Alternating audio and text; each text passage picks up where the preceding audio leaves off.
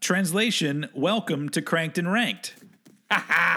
It is uh, the second part of our two part Cannibal Corpse discography ranking. And um, last time it was a blast. Um, some of you have been commenting and and uh, saying that it was hilarious, and and I, I, lo- I love when we're able to make other people laugh. Um, I almost feel like it makes me want to go back and be like, oh man, maybe we should have tried to be funny on all of our episodes. I mean, maybe we are occasionally, but I feel like last time we were on fire.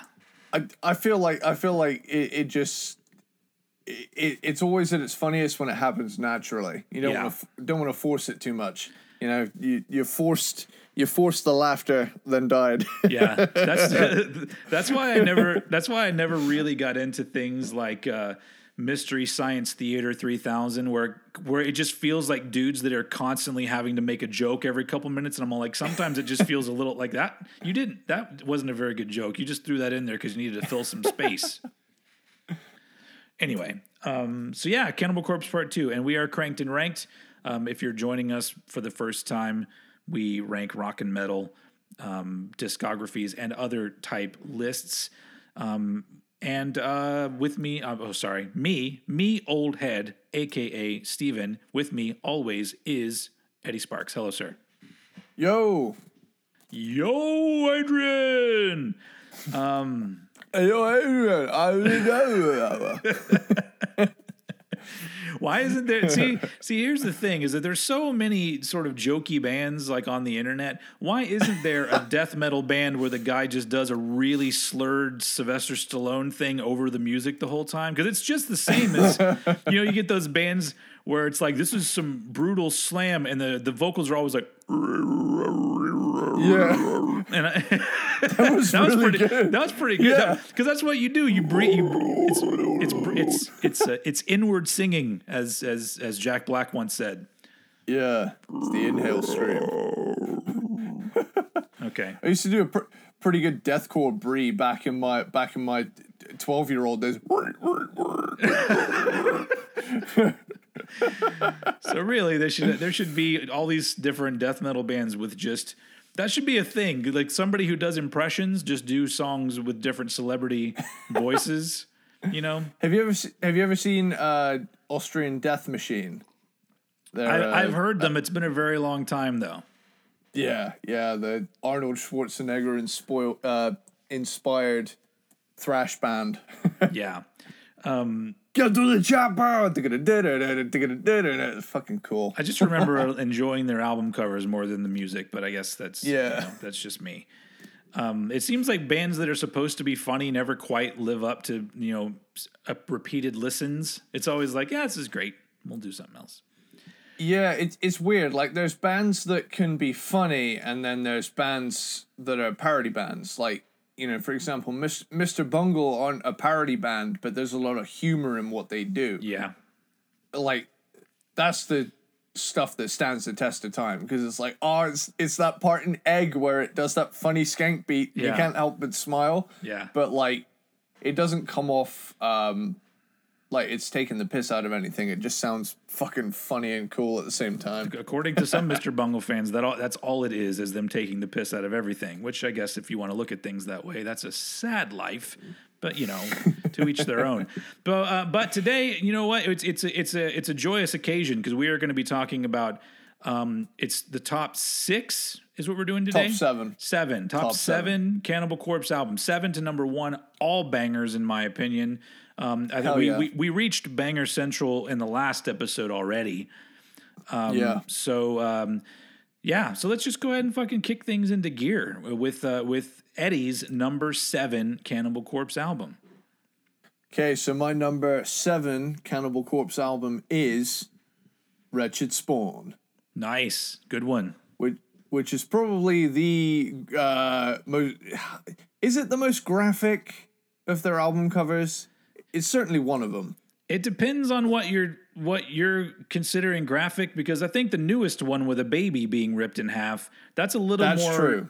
gruesome. That but the, the way this one is drawn with the creature popping out of the woman and she's, I mean, there's you know there's things coming out of a vagina in this image, so that's pretty hardcore. Whole ass demon. Yeah. it's, yeah, it's it's it's pretty uh it's pretty intense. Yeah. It's definitely it's definitely one of one of the uh, one of the upper ones in terms of uh, grossness. But yeah, it- yeah, the f- there's some there's some killer tracks on here. Uh, severed head stoning is a ripping opener. Like they're throwing Yes, severed heads right, right off the head. bat with the song title "Severed Head Stoning." That would, and you know what? That would fuck. That'd kill a motherfucker. You throw somebody's head Yeah. at somebody else and it hits them in their head, then they're Yeah, I mean, like, they're dead. Re- realistically, how many uh, how many projectile headbutts can a person sustain before they succumb to their injuries? I don't know, man. I feel Not like many. I feel like our mil- uh, the the military has been wasting their time when they they could just be saving the heads of corpses and just like launch them at everybody. I mean, that's a that's a killer idea. That's Just a movie right there. Bomb, just carpet bomb skulls like enemy positions. And the, oh Um, man, I can just I can see the movie already where they come up with the with the idea of using the heads, and then the captain gets on the loudspeaker right before they're about to do it, and he goes, "Give them head!" And then the You're welcome, Hollywood. That that's gonna come up in a movie because somebody's gonna hear this, and I'm not gonna get any credit for it whatsoever. It's gonna be some it's it's gonna be the.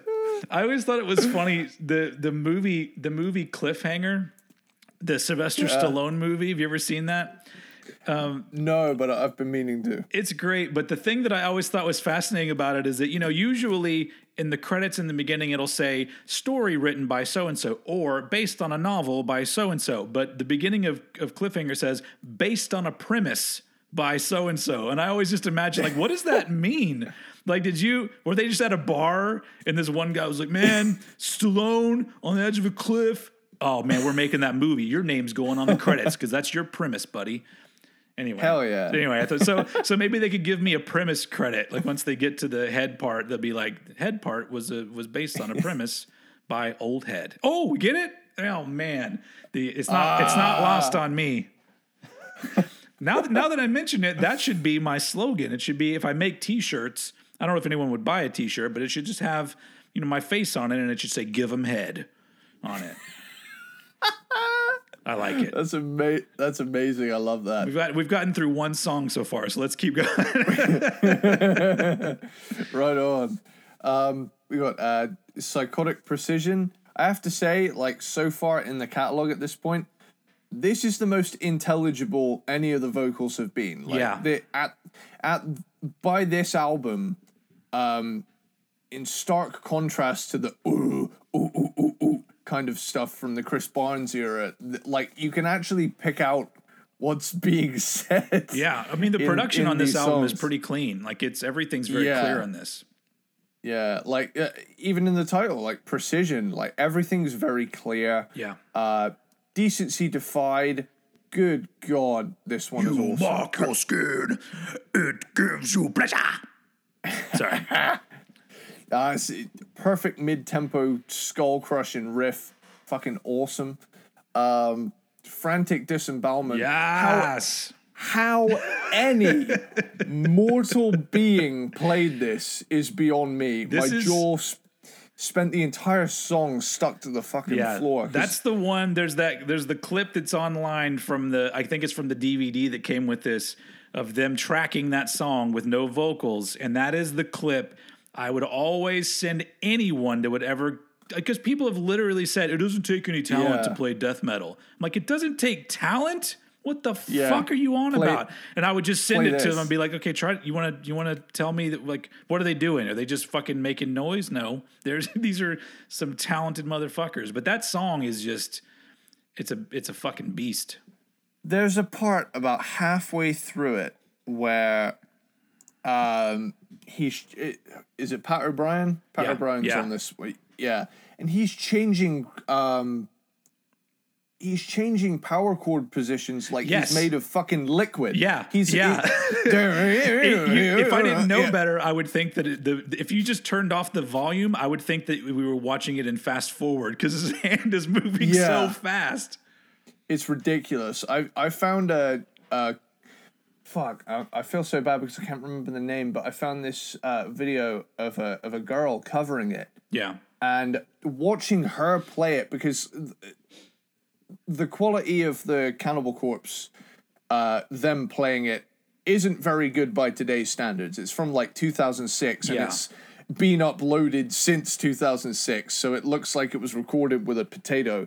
But the th- the thing is, like being able to see with like 60 frames per uh, 60 fps quality. Seeing the hand moving it's like she's the fucking t1000 going around this fretboard. And i'm thinking how the hell do you even start to think about playing that let alone composing something so fucking horrifyingly intense and yeah. awesome like oh yeah. That's that's Um, that's that's a that's a Pat O'Brien composition right there. So it's like Mm. he he's that. That's the reason why he I miss him being in the band, even though I think that Erik Rutan's doing a great job.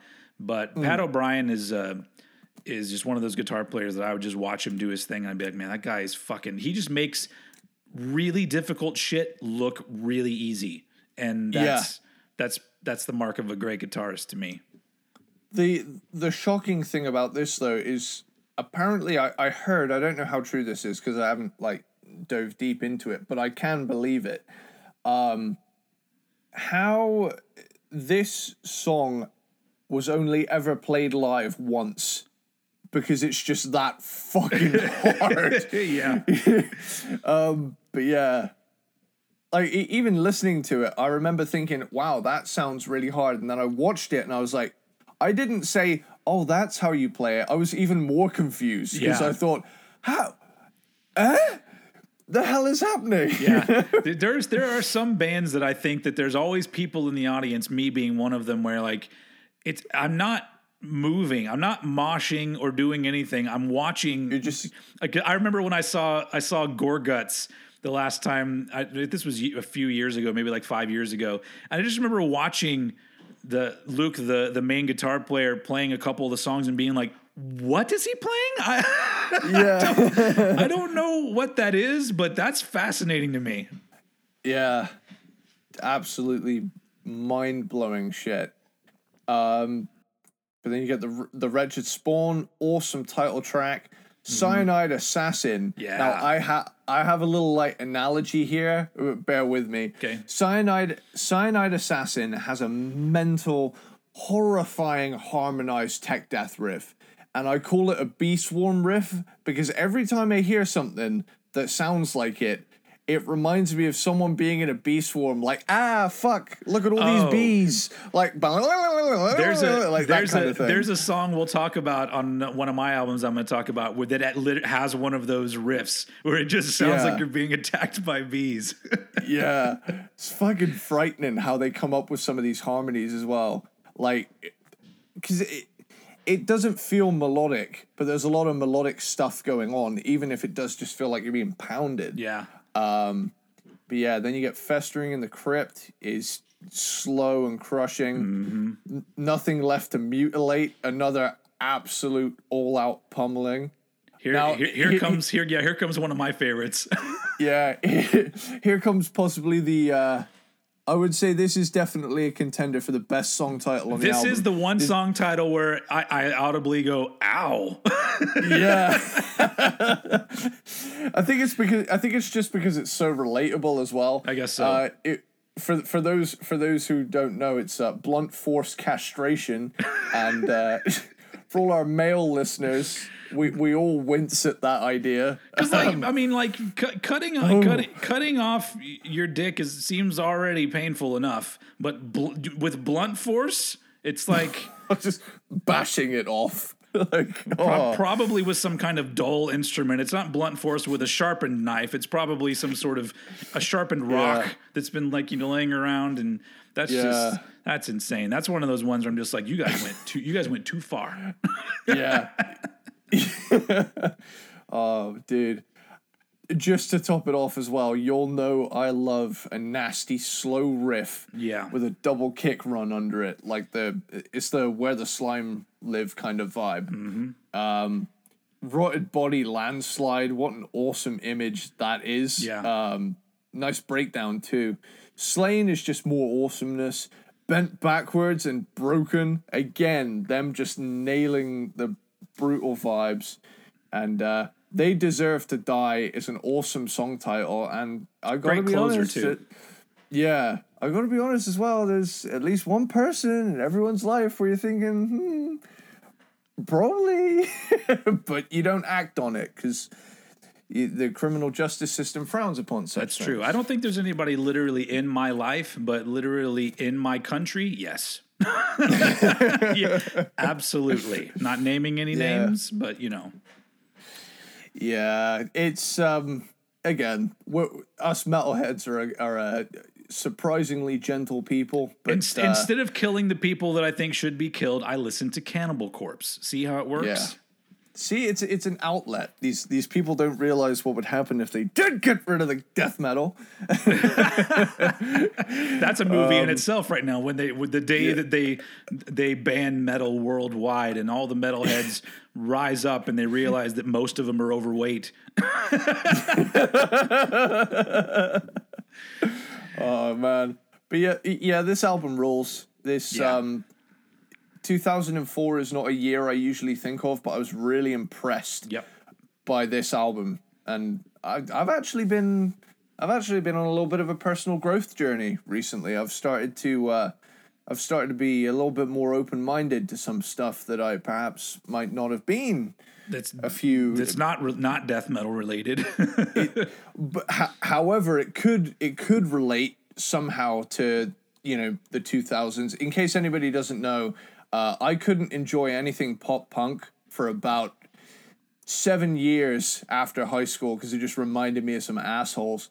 But thankfully, I'm reaching a point now where I can turn around and say, do you know what? Now I'm going to enjoy some of this stuff, reclaim it as my own, Yeah. and not allow other people to dictate what I'm going to listen to on a daily basis. to to be completely honest, to to to bring it right back around to where we are in ni- in 1994, if I remember right, two two two albums that I was listening to a lot in 1994. One was "The Bleeding" by Cannibal Corpse. The other one was "Dookie" by Green Day. So Nice. because they were both albums that came out, and I was just like, "Fuck, these are great." So it's like, you know, I guess Yeah. I guess pop punk got more annoying, and Dookie's not the best example because Dookie's a classic album at this point. We'll we- we'll do Green Day at some point. Um, just because I think it'll be fun and it'll be, Yeah. I think Green Day will end up being like the Red Hot Chili Peppers, where you pass a certain point, and I'm all like, "Fuck this." Yeah. There's good things about it, but damn it, I don't want to listen to it. Um, anyway, uh, so yeah, so that that was that was your number seven, and uh, it was indeed. so my number seven. This one's this this was weird. I put this one here just because I wanted it to go in the second half because I love it so much, but I put it down lower because I'm trying to do that thing where I'm where I'm balancing out my feelings towards an album and and and what the album actually is in the grand Yeah. scheme of things. Um, but I absolutely love this album, and my number seven is Evisceration Plague from 2009. And um, Nice.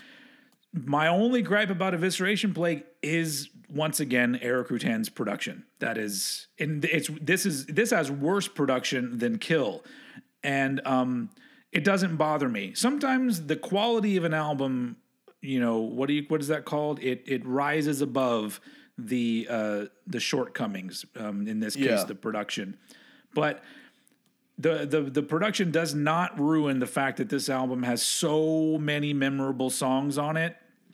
Um, two well, there, there, three of my favorites.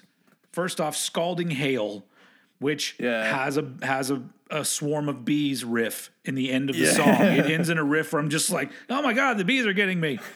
Um, uh, and like, and Scalding Hail will forever be a song that is is is in my memory as an important thing because uh, my daughter, when she was really young, like barely like one or two, loved that song.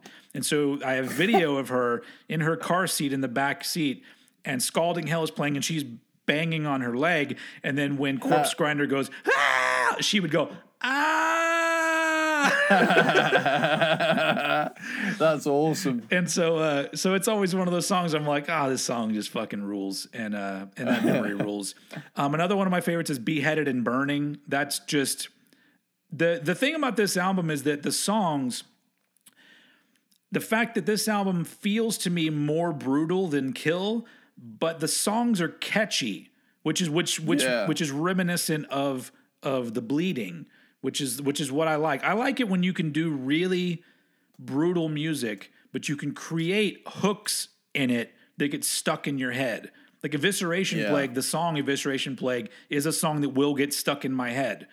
And and that's something to be said about Cannibal Corpse because how I don't I can't think of many death metal bands that have earworms. Like you know that's that's not Yeah. a thing that a lot of death metal bands do. There are some out there, but they but but uh, I think Cannibal Corpse has a lot. But this is one of my favorite Cannibal Corpse albums, so it had to be here in the top. But just the fact that it's later on down the line and the production isn't great, and I feel like in the story of George Corpse Grinder Fisher and the albums he did, this is a good album, but not necessarily an important album. I feel like Kill is a much more Right. important album than this one, but I do like this album more, so I had to put it above Kill. But um, yeah, this thing is just chocked full of fucking great songs. Um, so um, I don't have much more. We'll, we'll we'll elaborate more on yours because you haven't brought up a visual. Um, edit that out. Um, Evisceration Plague yet. It's a hard uh, album title to say. Ev- ev- Evisceration Plague. Um, and it's another one of those what- that you have to think about for a minute. Ev- evisceration plague, like a how what? But you, it, turns out that it turns out that you're infected with some sort of disease that makes you go crazy and eviscerate yourself. Yeah. So it's a plague that makes you eviscerate yourself. That is some deep thinking right there. Um, Yeah. Anyway, so that's that's that's my number seven, evisceration plague. just while we're on the thing of it as well, thinking about like the actual meaning of that title. I remember watching the uh, music video for it back in high school. great I, could, I video. couldn't.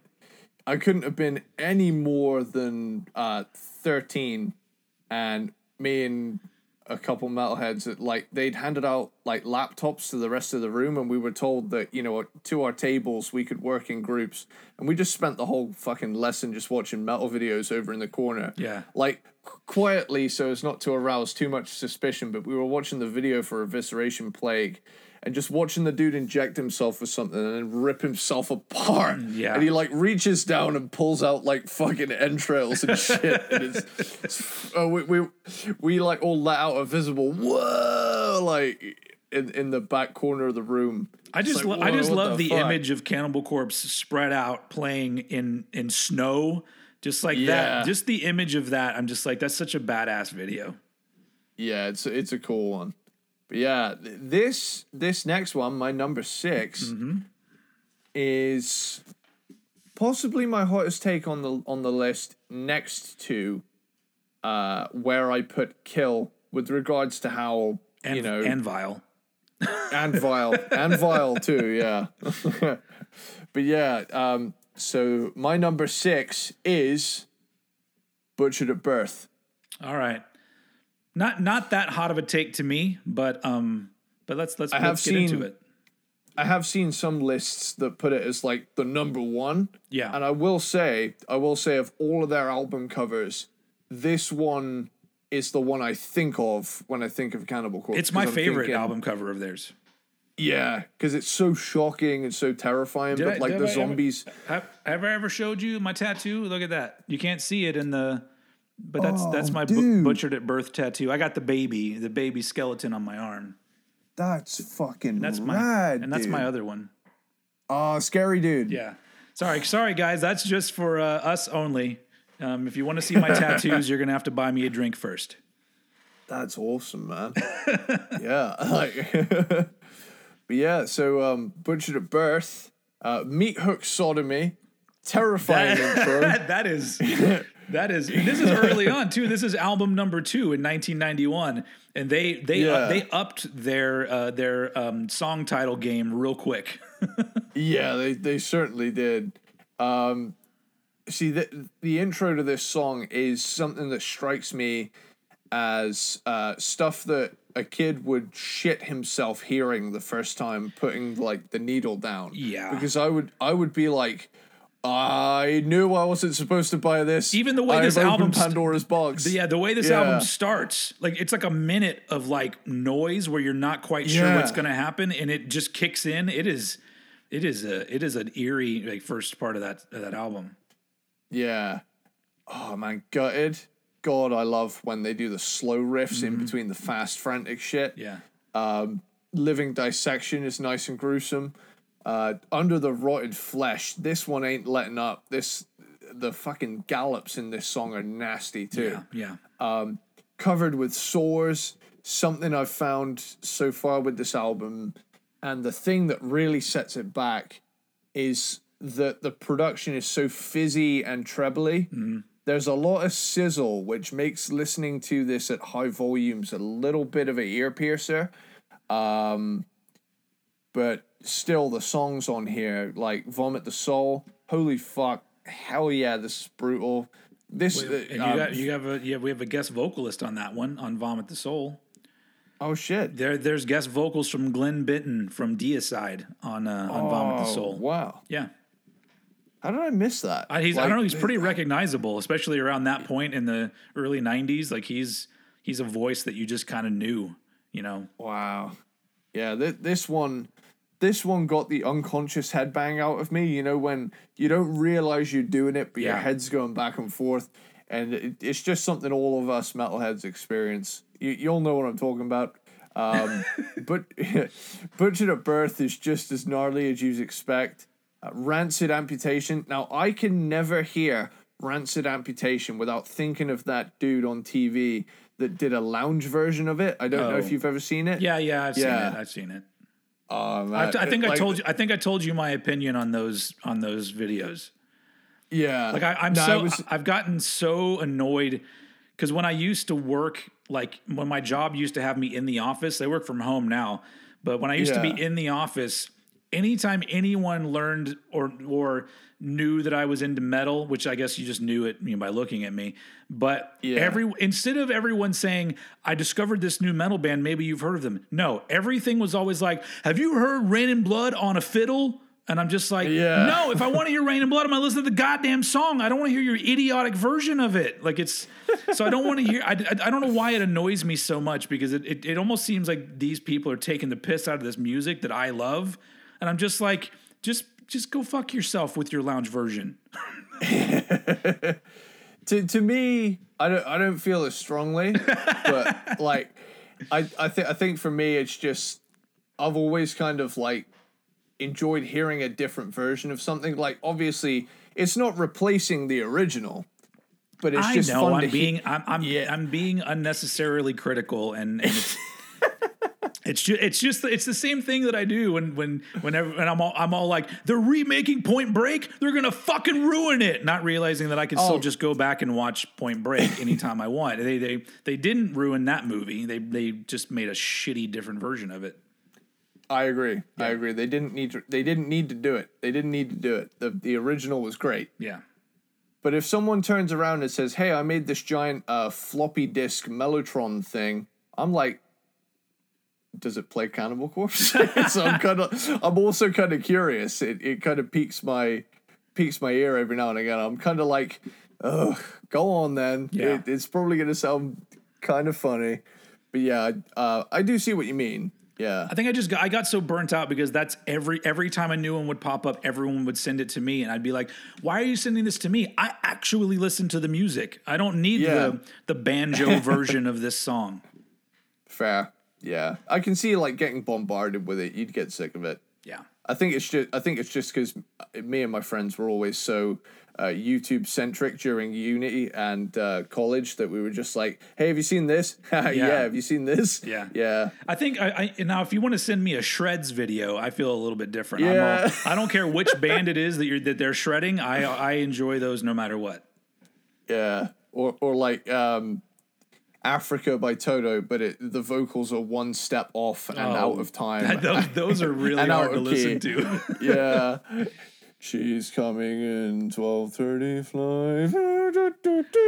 it's it's so funny that we live in an age where there's so much time and stuff on the internet that you you would never have thought to like oh somebody's gonna one day post a Metallica song where they've raised everything to major keys.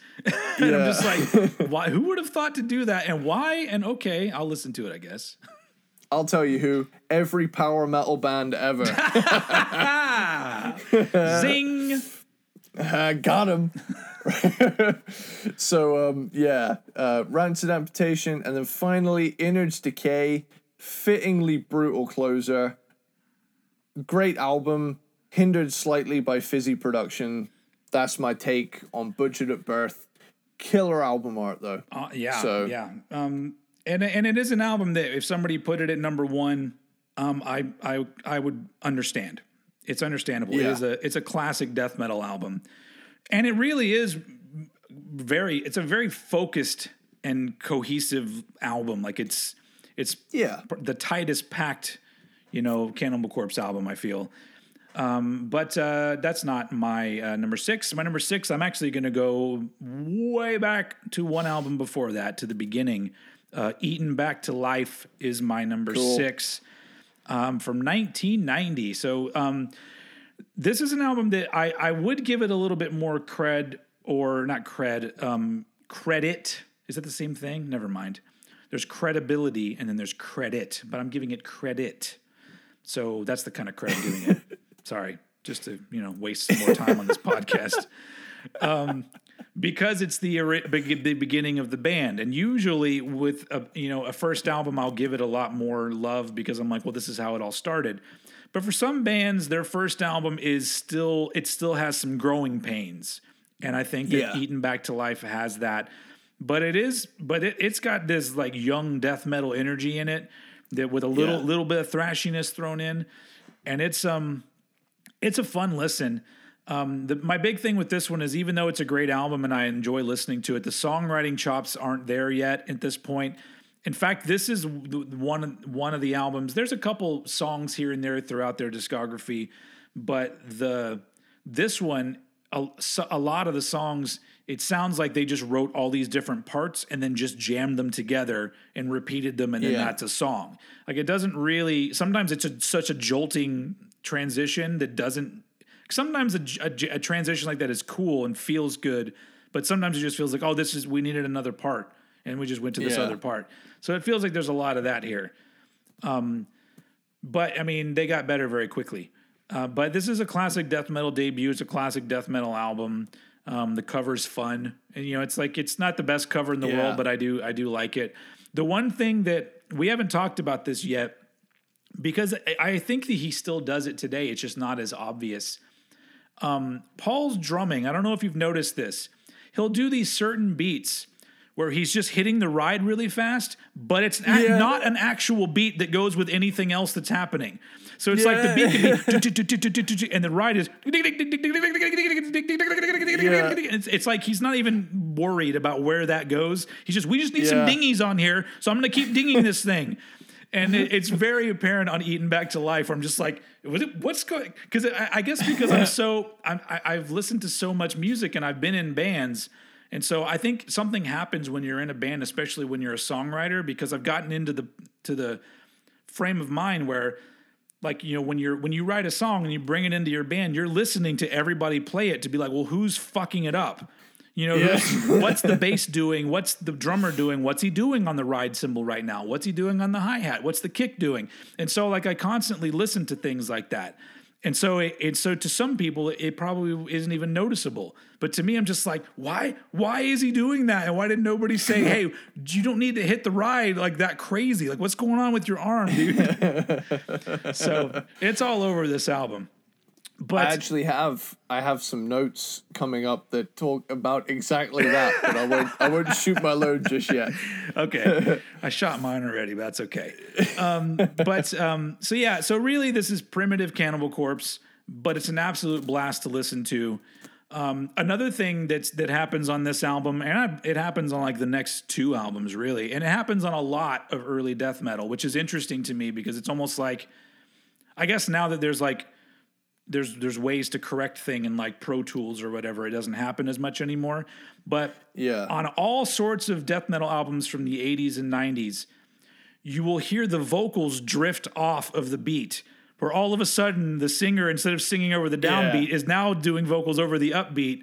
And it's because it's so fast, and they're trying. I, try, I gotta keep this voice at the same time. Oh my god, I'm drifting away from the vocals.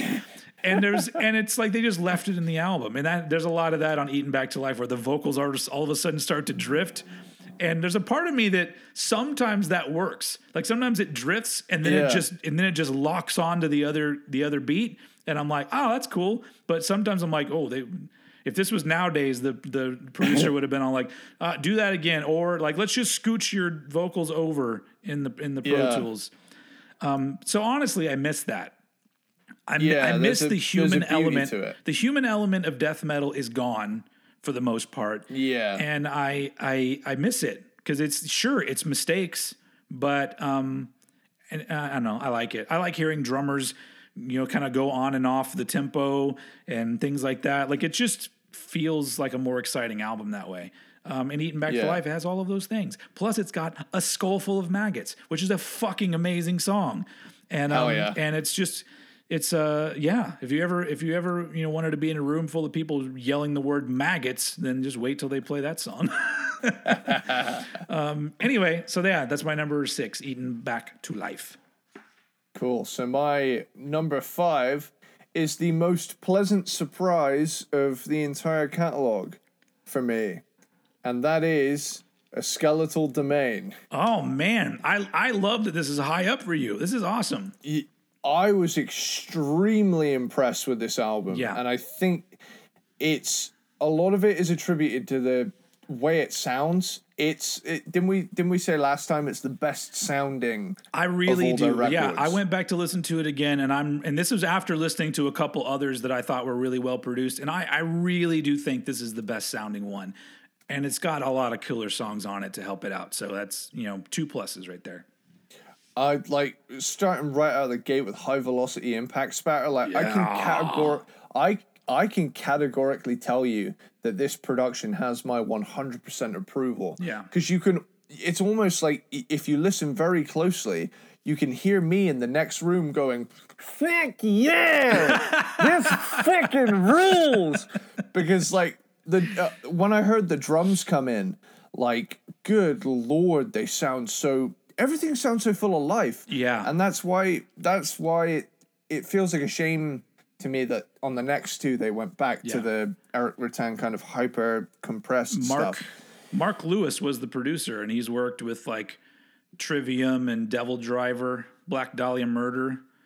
I mean, he got a great he got a great sound out of him. Like it's sadistic embodiment, like Yeah, a return to their like kind of thrashy roots. Like there's some echoes of slightly more melodic sections, and I say slightly as in like they're still doing their Cannibal Corpse thing. yeah. So he so that so that guy is yeah. not that guy is not totally great because he's there's a few albums on his list that he did. He did the newest Havok album, and while I do like that album, the production is not amazing on that. So. Um, this guy is, I think in this case, he just hit a home run with this album. Yeah, definitely. Like uh, on Kill or Become, fire up the chainsaw. Oh, yeah. hack their fucking heads off. Like, what a great sing along part for a death metal band, you Yeah, know? yeah. Or, a- or a growl along part. Um, Skeletal Domain, uh, up tempo, uh, sorry, a Skeletal Domain. This album not only sounds brutal, but equal parts evil, and even down to its entire packaging. You know, it's a lot more atmospheric Mm-hmm. in the sound of it it's also got it, it, it there's not really any gore on the packaging of this it's more like a hellscape with like giant. Yeah, there's I mean there's skeletons Heads. and stuff, but I mean it is a skeletal domain. So I guess, you know, it's not a it's not a Yeah. rotting flesh covered domain. It's just a Yeah, skeletal domain. www.skeletal.com. That's a domain, isn't it? it's pretty fucking cool. That was was that was Um, that the ultimate dad joke I just did right there? Uh, That was a pretty that was a pretty good one. I mean, I am a dad, so we can I can get away with it, okay? I feel like I, I don't know if I've mentioned this on the podcast, but I feel like dad jokes have reached a point of like ironically unfunny but funny at the same time that they're now just fucking hilarious again. Yeah. Like I, I would I'm like to all- agree with all that. for it. I'm all for that.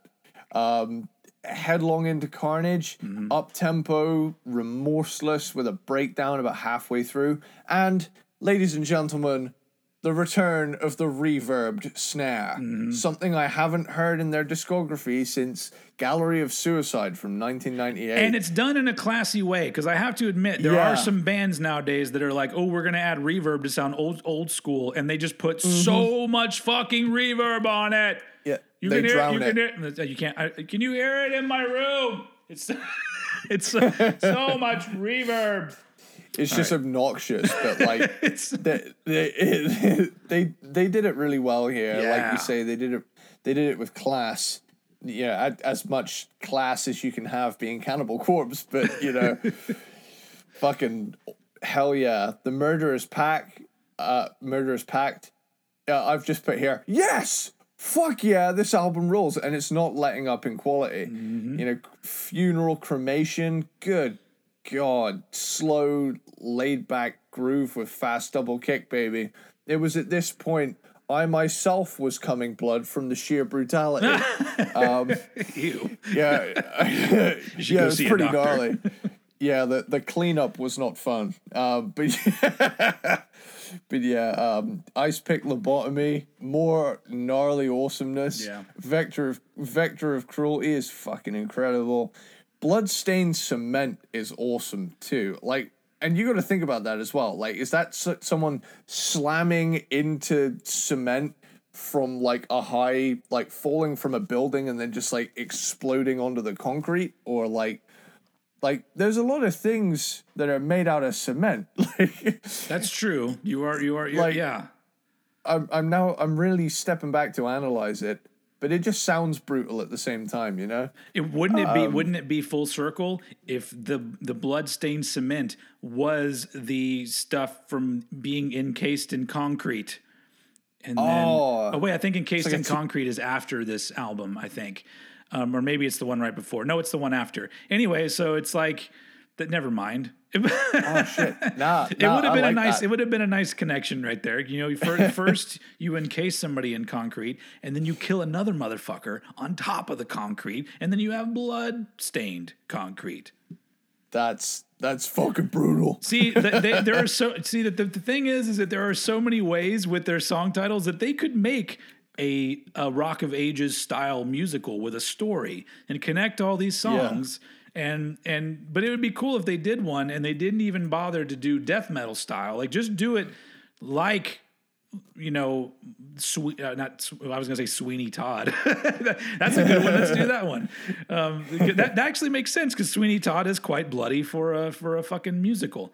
Um, Yeah. So th- that'd be so great. Like, so whoever's out there, whoever does musicals at the the, the cannibal corpse the musical yeah, the CEO of musicals, I would like to let him know that um, we would like to have a Cannibal Corpse musical, but there should be no metal anywhere in it. But all of the lyrics should be just like Cannibal Corpse lyrics.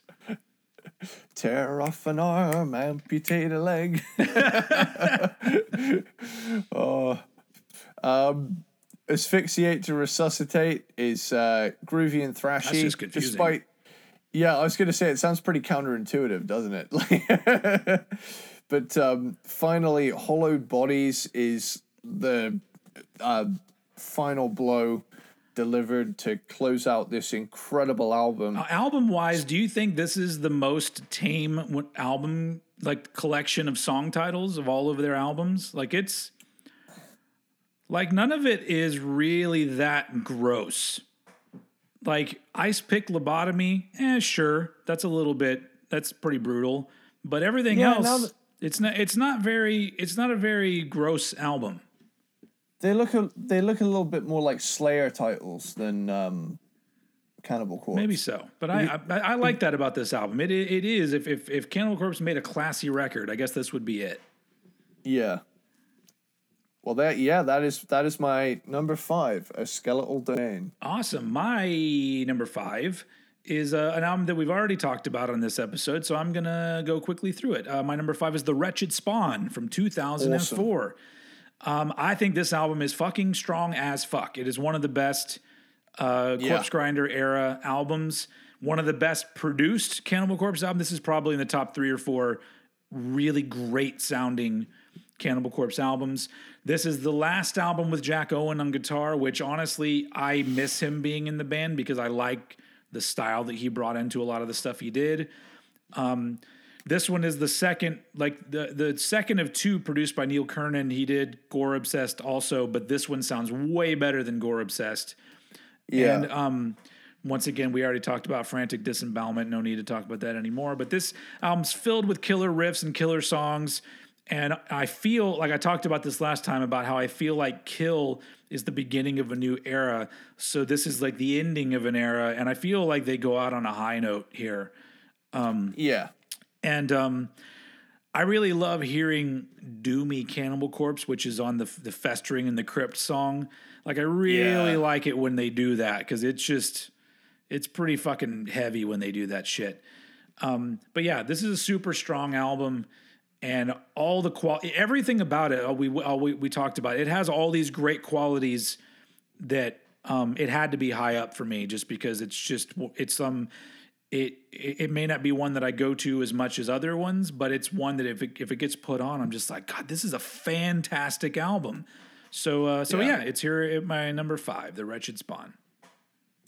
Cool. So my number 4 Mm-hmm. is Evisceration Plague. Hey, love Did- it. This album is probably the one I've listened to the most Uh-huh. because it's actually it's the only one I actually own. I've got it on CD. Um, but yeah, without further ado, I'm just gonna take us right through the tracks because there's a lot of great We've, ones we've, here. we have time for Redo. yeah, We've got we've, we, this this uh, this podcast is all about ado, sir. So it's so funny that we both say that phrase without further ado, but but then eventually ado happens anyway. yeah,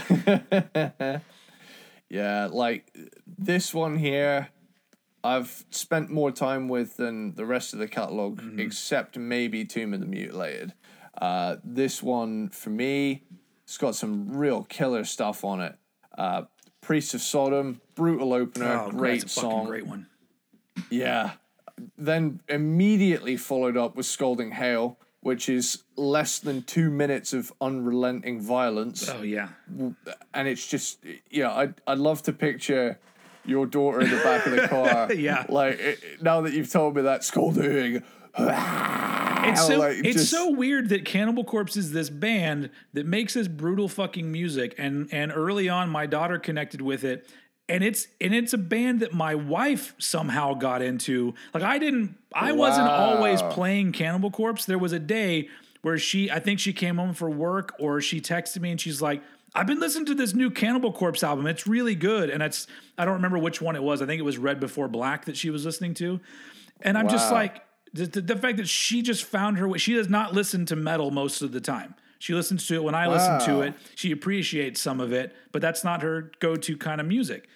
Um, so the fact that she found her way to Cannibal Corpse and also early on my daughter was was into it. It's just a it's an odd thing. This band is just the like they're they're the Metallica of death metal. Like they they cross over and like you know it's it's I don't know they, uh, they I don't think they get enough credit for that for being a band that is this brutal in a lot of the things that they do, but at the same time they reach a really wide audience of people for a band Yeah. like this.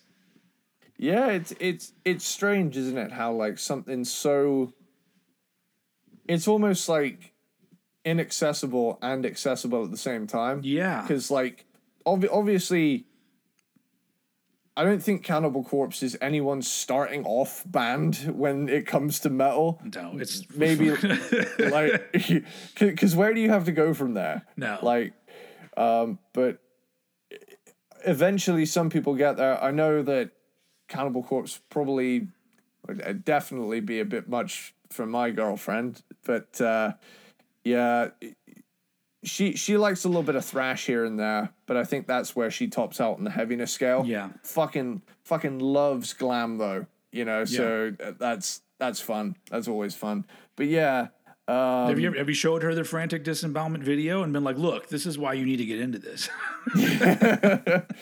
I try, but I I think it would just blow her head off. And I, I, yeah, wait, okay, wait, we have to think of her safety. yeah, yeah, I'm scared for her personally. but yeah, um, to decompose. Fuck, this song's good, especially that nasty slow breakdown. Um, a cauldron of hate, a lot of slow groove on here, and I'm for, all for it. And a big fat fuck yeah again to any song with a slow beat but fast double kick under it. Again, that's key key to my heart with death metal. That is um, beheaded and burning sounds fucking awesome and keeps the vi- vibe going. I, that that that song, I love that song a lot, but I I've also learned that I am I'm a sucker for for a thing that I think some people overuse, but I always love it, which is the squealy guitar thing. What do you call it? It's a harmonic thing, but what's the Yeah, actual uh, term for it? Where it's like a like Zakk Wylde does it every other fucking thing he plays.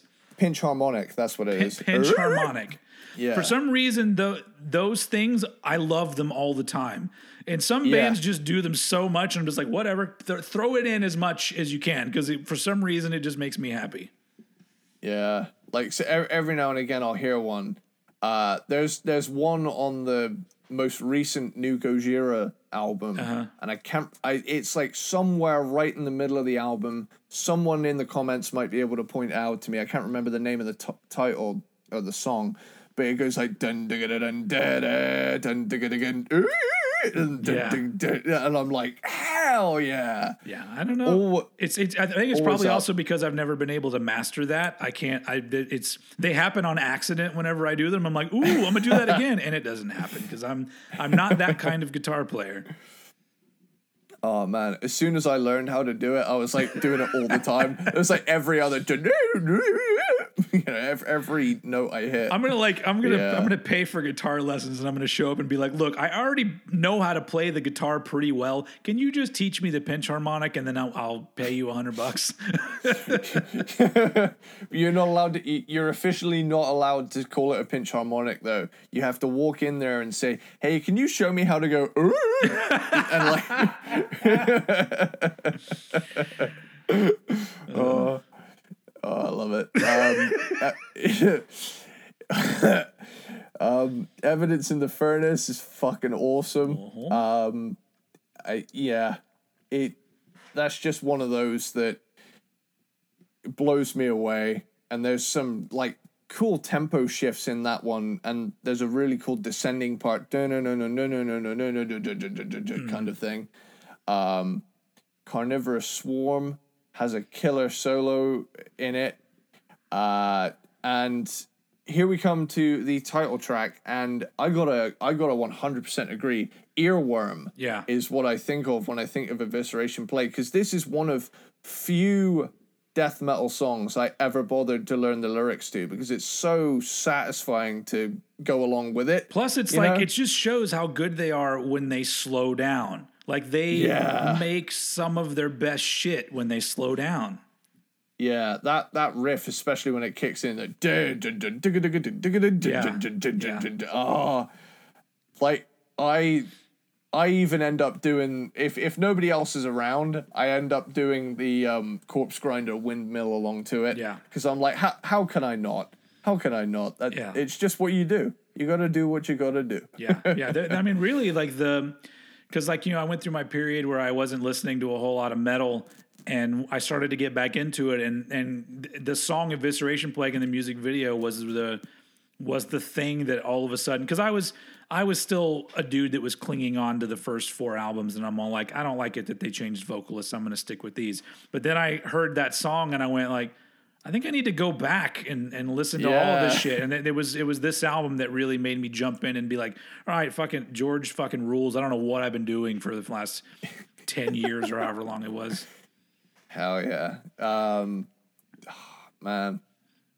It's funny, isn't it, how you go through like kind of stages with a band and you'll like get off the ride and then come back maybe like years later and be like, oh shit, where was I? Yeah. You know? Yeah. You know, what what were my eyes what what, what were my ears doing when I wasn't paying attention to this? I feel like that that's the kind of thing that's the most honest thing as a music fan that you can do cuz like that's my problem Yeah. with a lot of people who are quote unquote metalheads or mu- or music fans is that they feel like they have to be once they make a a, a, a declaration they have to stick to that no matter what there has to be one or the other and I just think that that's being really dishonest because you have to, because I don't know.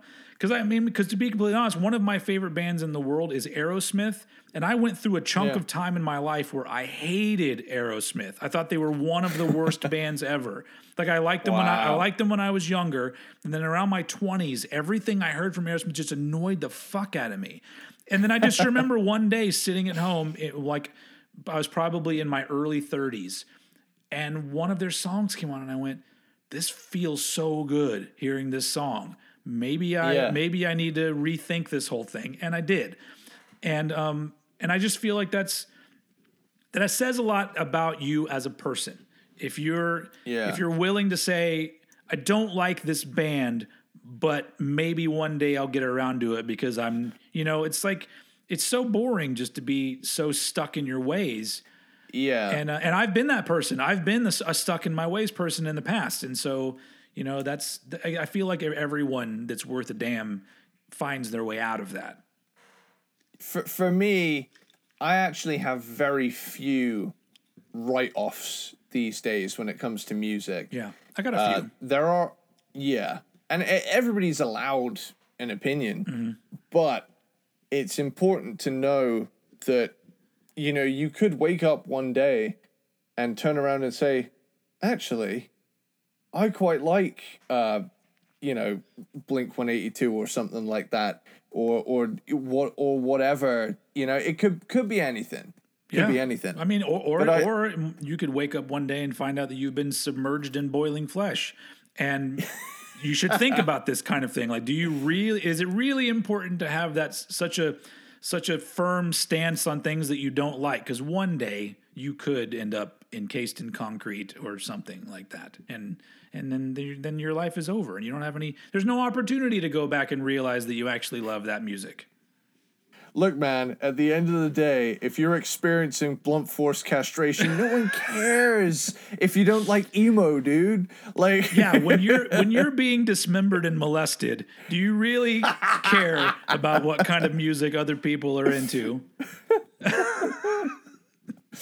I feel kind of sad that we're only going to make two of these because, like, it's just giving us so much material. Yeah, it's like, yeah, yeah. I almost feel like it's so sad that there's only one Cannibal Corpse. Like, why can't there be several bands that have this kind of uh, kind of content for us to really get our teeth into? Oh, man. Um, whoever's going to start a, a Cannibal Corpse exclusive podcast is going to have a hell of a good time now I'm thinking about it. You just do one Like- do one song at a time and just move move down the line. Yeah. and the entire the entire premise is he just turns on the thing and just says, "Yep, it's pretty brutal." then just and then just leaves. No, I feel like it should be an hour long podcast where you just make puns like, and dad jokes the whole Oh. time. It's fucking great. I why are we not funding this? I, I don't I don't know. We're we're busy individuals. We already got our we have this going and our own channels going. I'm I mean as a society, why why why is society not oh, funding this? Oh, I, I don't know. Maybe, my- maybe it need maybe it'll happen at one point. I feel like for for a while there was a there it seemed like everyone was doing podcasts, but I feel like it's tapering off a little bit where now it's there's still podcasts happening, but it's not like every person you know has a podcast. Yeah, I th- I think it's just solely attributed to the fact that you know the good ones stick around, and you know we've stuck around, and We've been here over rising- over a year now doing this shit for you people. Don't don't call it a comeback, man. I've been here for years. The real the real test is going to be when we start putting out merch. Are you are you guys going to fucking buy it?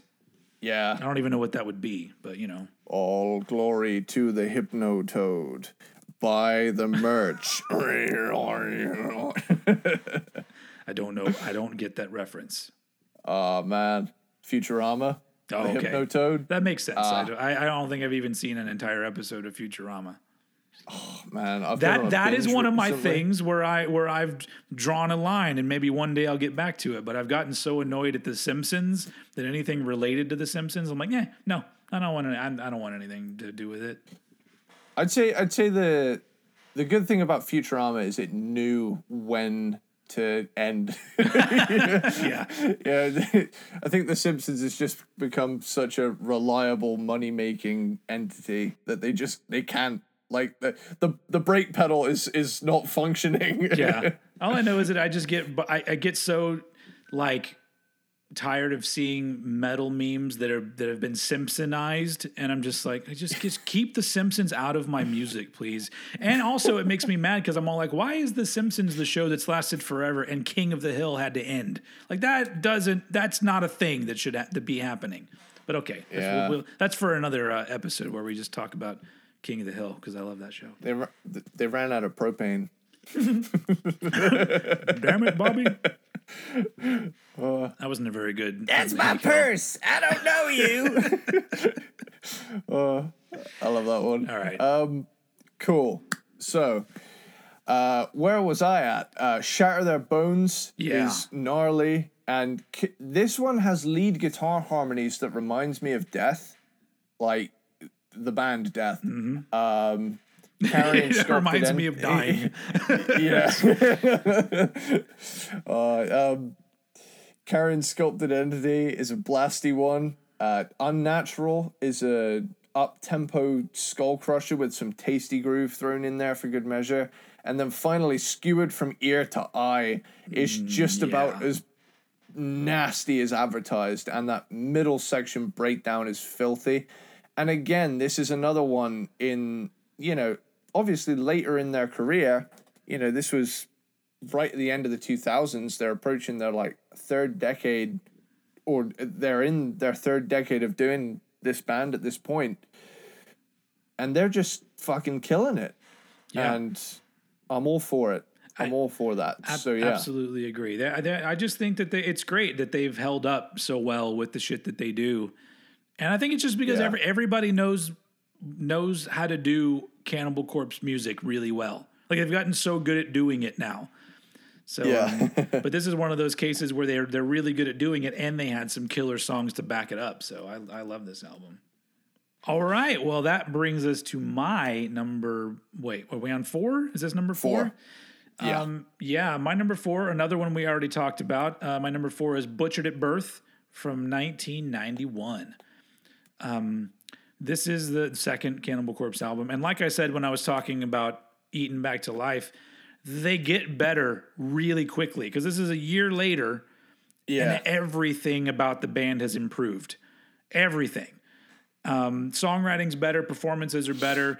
Chris Barnes' vocals get a little lower. They were more of a high up death growl in the first one, and now they're much lower here. yeah. This album is heavy and fucking brutal, and it's oh, drink by the way. I don't, know how many times we've said brutal in uh, this. Yeah, is that is that is that tequila? Like, what do you what do you got in the in that? Nah, it's it's just like lemon squash. Oh, well, then that's no fun. Because I've this is this. I did have a- this says drinking water on it, but this is actually um, uh, vodka. So Nice. I I had I had myself. I stole some of my mother's wine uh, before we did this though, Yeah. so I feel good. that's. if I needed if I needed anything to remind me that you were still in your early twenties, I'm like you stole some of your mom's wine. yeah, R- rock and roll, baby. Raid the liquor cabinet. Oh man. I remember when I was really young in my like early teens, we my dad had a bottle of wild turkey like underneath the the sink, and Nice. and uh, and I just remember my friends and I would just slowly go under there and drink a little bit of it. And I was all Yeah. like, my parents never really re- and I, I, I mean, they never said a fucking word about it. And eventually the bottle was gone and I just threw it away and they never said a word. And then later I realized like, oh, my parents never drank. So my dad probably literally forgot that that was under there. And we were, you know, we could have just drank it all in one night and had a real fucking party. anyway, so yeah, Butchered at Birth. Um, it's a fucking classic death metal album. This is this is the if if any of theirs like is sort of when it comes to your sort of breaking death metal down to the essentials. I feel like Butchered at Birth is kind of that album. Um, yeah. This one still has some rough edges to smooth out, in my opinion, and they did smooth them out. Um, but this album feels confident as fuck from this band. Like it's just going Yeah. from Eaten to this. It just feels like they were like, okay, we know we know our sound now. We know what we're doing, and um, it's very clear. Um, and yeah, it's it's my favorite uh, Cannibal Corpse album cover. Um, I've always just liked the fact that it's it's it's gory, but it also has a very classic horror kind of feel to it. It doesn't feel Yeah. just like overly gruesome. It just has like a weird sort of like you would see this scene in some sort of weird old B movie horror thing. It just wouldn't have been done. It would look it would have looked cheesy as fuck, but um, I just like the way this one is this one looks. It's just aesthetically the colors, the the mapping out of everything, the hanging babies in the background, everything is just just uh, very well done. Good job, Vince Locke. Um, so um, I don't have a lot to add to this. To this, I uh, this is an album. It's weird because, like I said, like I understand this being somebody's number one, but I also understand this album being way lower in the list because it doesn't have like super memorable parts. It's got a lot of killer Yeah. parts, but when I think of Cannibal Corpse, my brain doesn't immediately go to this album. It goes to other albums. So I could see why, even though it's good, it it doesn't like pop out like, oh, here's this fucking amazing song or this amazing part. There's good shit all over it, but um, obviously because it's at my number four. But um, the next three all have elements of them that I'm just like, this is just fucking not only amazing but also really memorable. So let's move Yeah. on to those then. My number four is Butchered at Birth, and let's move on to number three. Cool. So my number three is their debut, Eaten Back to Life. Sweet. So this album has kind of like the 80s thrash edge to it. Like it's it's the most old school. Obviously, it's their their first album, so it's gonna have the most old old school vibe. But it definitely still feels rooted a little bit in the thrash zone. Some of the riffs come off that way. Some of the vocals come off that way, and the production definitely has a lot more reverb than some of the uh, more tighter parts that they would have. Uh, but I like the way this album sounds. Like it, it compared to its um, successor, it's it's less trebly and just more full frontal, Yeah. chunky. also, like I was thinking about when you think about their sound, and this album came out in in 1990. It came out in in um, August of 1990, so it's like halfway through the year. So prior to this, how many albums were there that were full on death metal albums?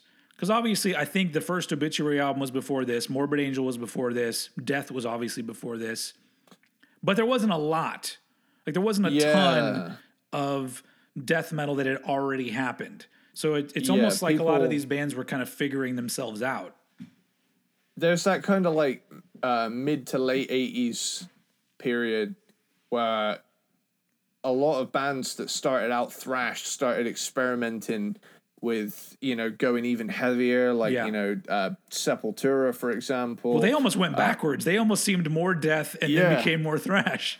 yeah that's true um isn't possessed uh, Possessed Seven Churches is often cited as the first Yeah, death metal it's album. it's got elements, I guess, but it's it's the same thing with the first Death album. It's like the, they they have so much thrashiness going on in them that I'm like, so that's why that's why I'm referring to other ones that were later on because that's when death metal kind of became this thing, and you know, I, I really don't think you started to actually hear copycat bands until maybe the early '90s, maybe Yeah. like you know around 93 94 maybe that's when things all of a sudden you started to see all these bands that sounded very similar coming out but in 1990 there there wasn't enough music that had already happened for them to really be like we're ripping off this thing so I, I feel like there was so many influences happening at the same time because they i mean they wanted to work with scott burns because of beneath the remains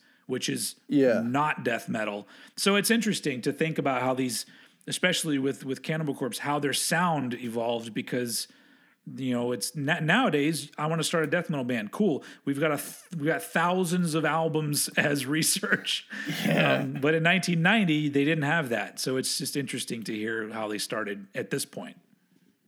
Yeah, it's definitely cool to hear a band um, early on starting out in a scene that's starting out. You know, yeah. Uh, I mean, obviously now nowadays, once enough time tends to pass, like rules emerge, quote unquote rules. yeah Um, so like, th- there's that whole thing of like, if you listen to a bunch of thrash bands from the 80s, they all sound different because no one actually took um, a bunch of fucking notes and made like a, a blackboard of like 10 things you can't like if you like thrash. Yeah. Like, you know, back then everybody was just kind of like doing their own thing on fast metal. So that was I, I, feel like that's cool. that's why a lot of people the I, I I've done a few reaction videos.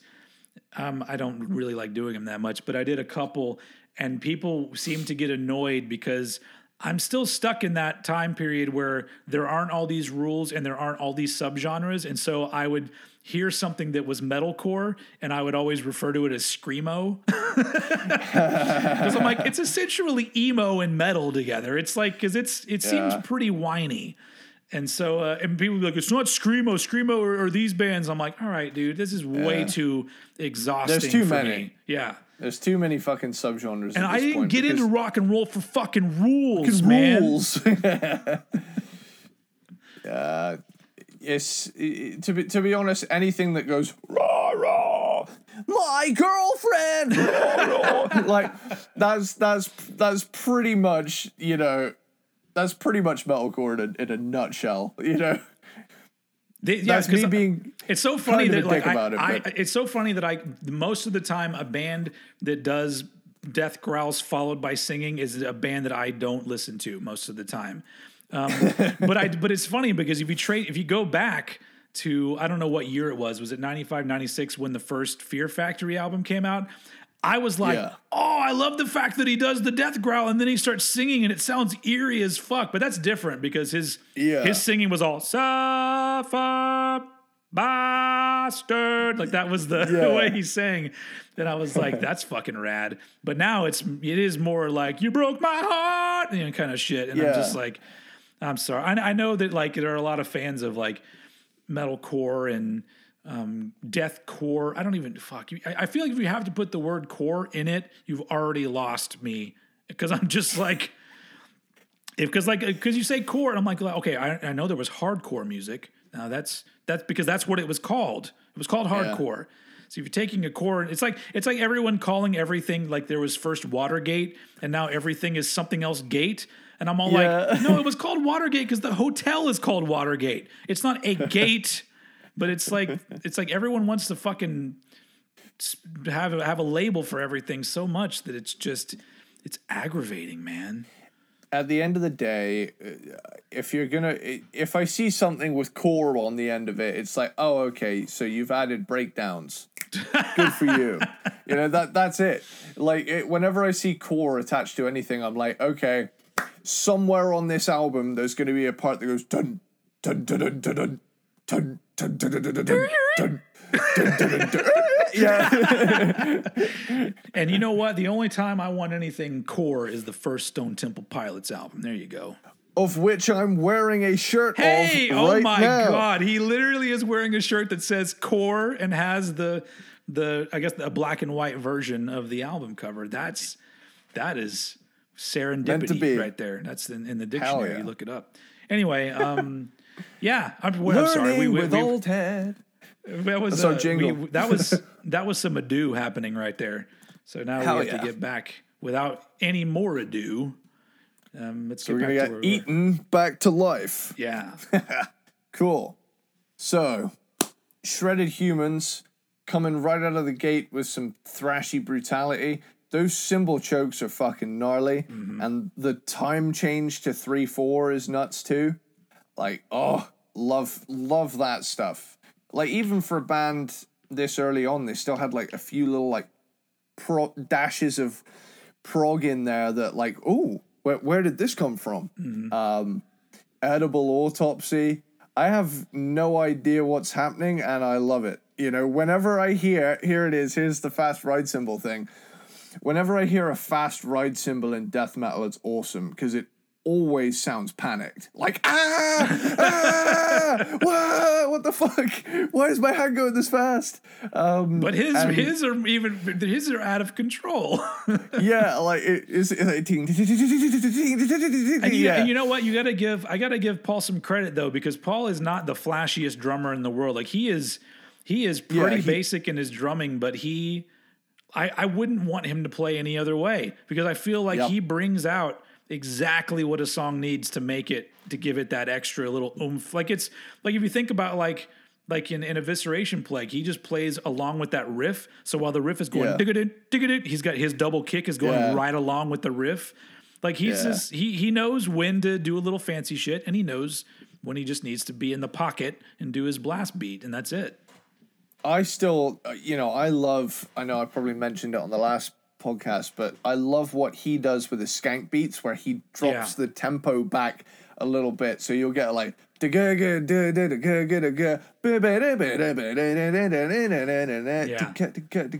then back to like I I love whenever he does that. You know when he Yeah, there's. back. I mean, if we we're gonna get to a song where it, it does that push and pull thing, and for some reason, yeah I love it so much. But like I said, nowadays that you that wouldn't happen. Everything would be so. What is it? What is it called? Quant quantitized or what's the word I'm looking for? Where yeah everything like is it- literally like mathematically put right on the beat, so it's like the excitement Yeah. is gone. Yeah, it's it, it gets the Get off my lawn. being being robotic. Yeah, get off, damn kids, get off the lawn. Back in back in my day, you were really bad at keeping the tempo. And people loved it. That's the way it was, and we liked it. These damn kids being right all the goddamn time. oh, yeah, like oh, it put them to death. The way Cannibal Corpse approaches a song consistently feels like blunt force trauma, and it's unsettlingly satisfying. Like, I know that they've done songs about stabbing and, and ripping things, but I always feel like a fist is the like perfect thing to visualize with Cannibal Corpse. Yeah. Just like crushing fucking skull after skull, you know? um uh Mangled has awesome gang vocals. Mangled. Yeah. Like every, every time that came around, I was just like, yeah, along with it. Um uh, scattered remains, splattered brains. Uh, one of few times a rhyme scheme is seen. you know, That's true. Uh, it's in, the, in the title, yeah. "Scattered um, Remains, Splattered Brains" by Dr. Seuss. and then like he he's reading he's reading the lyrics, but like it's got all of the Doctor Seuss characters in the book, but it's just inexplicable car- Cannibal Corpse lyrics. um, uh, where was that? Born in a casket is more unrelenting brutality. Rotting Head has a very Slayer solo in it. You could definitely hear that influence in there. Um, the Undead Will Feast more of that fast ride cymbal action that I adore, and a really cool time change in the middle, and then another one towards the end as well. Like there's some really cool parts where things change up here. Um, bloody chunks, frantic as fuck. Uh, a skull full of maggots is also frantic as fuck. and, um, buried in the backyard, even as a drummer going on 10 years now, like extreme metal drumming still fascinates me. Like the sheer speed of some blast beats out there still leaves me scratching my head at like how any mortal soul can get like both hands up to such a yeah. kind of like thing. Like I can do it, but it's it's not nearly as clean as some of these guys pull off. Um, but yeah, Eaten Back to Life, killer, you know, first album from a band that would go on to get even more heavy and nasty. Absolutely. Um, so um, the my number three is uh, is the only album where um, um, your placement on your list is questionable to me, and I was just like, what? Um, my number three is Vile from 1996, the first Yeah. album with George Corpse Grinder Fisher on vocals, the last album produced by Scott Burns, so it's still got that fucking killer early 90s death metal sound. Um, and it kicks off with fucking devoured by vermin which is just a fucking killer song it's this is Great literally nothing but killer song after killer song on this album and I'm gonna um, say I think I think I just goofed with my ranking. I could have put it higher, but I think I forgot to change it. th- to, to me this stands up as a classic with all of the rest of their really classic albums this is um, and it's the last one that rob barrett was on until he came back into the band with kill and really like it's just an unrelenting album to me like it's just they they got a little more technical Yeah, from their from basically going from the bleeding to this. Um, I do think this album is a step down from the bleeding, but that is a tough act to follow. Uh, Yeah. So I don't fault it for that. And also, this is the one album we've talked about the other albums, but I think there's only like two or three, maybe four instrumental Cannibal Corpse songs, and uh, Yeah. "Relentless Beating" is the one on here, and I think it's just so fucking good. Um, this is a great intro to to George as a vocalist, and this is just an absolute killer album. And uh, the and the thing that we didn't discuss with this album is that it's very interesting that this album was pretty much already done with Chris Barnes, and it was called "Created to Kill." And um, yeah, then they weren't seeing eye to eye on things. I think they were getting a little bit too technical and wanted Chris to step up um, instead of him just trying to get lower, you know, and more gross with his with his lyrics. Yeah. they were like, "Hey, can you try to be a little bit more on with your with your vocals? We need a guy that's that's that's locked in with the rest of us." And they got that guy. They got George Corpse Yeah. Grinder Fisher. Um, I've heard the Created to Kill versions that I, I guess they were technically demos, I guess, but um, but I, I feel like they were they were finished versions with Chris Barnes vocals, and they're not. Eh, they're- I mean, it's cool to hear them if you're a Cannibal Corpse fan, but it doesn't hold up to the actual to this album to me.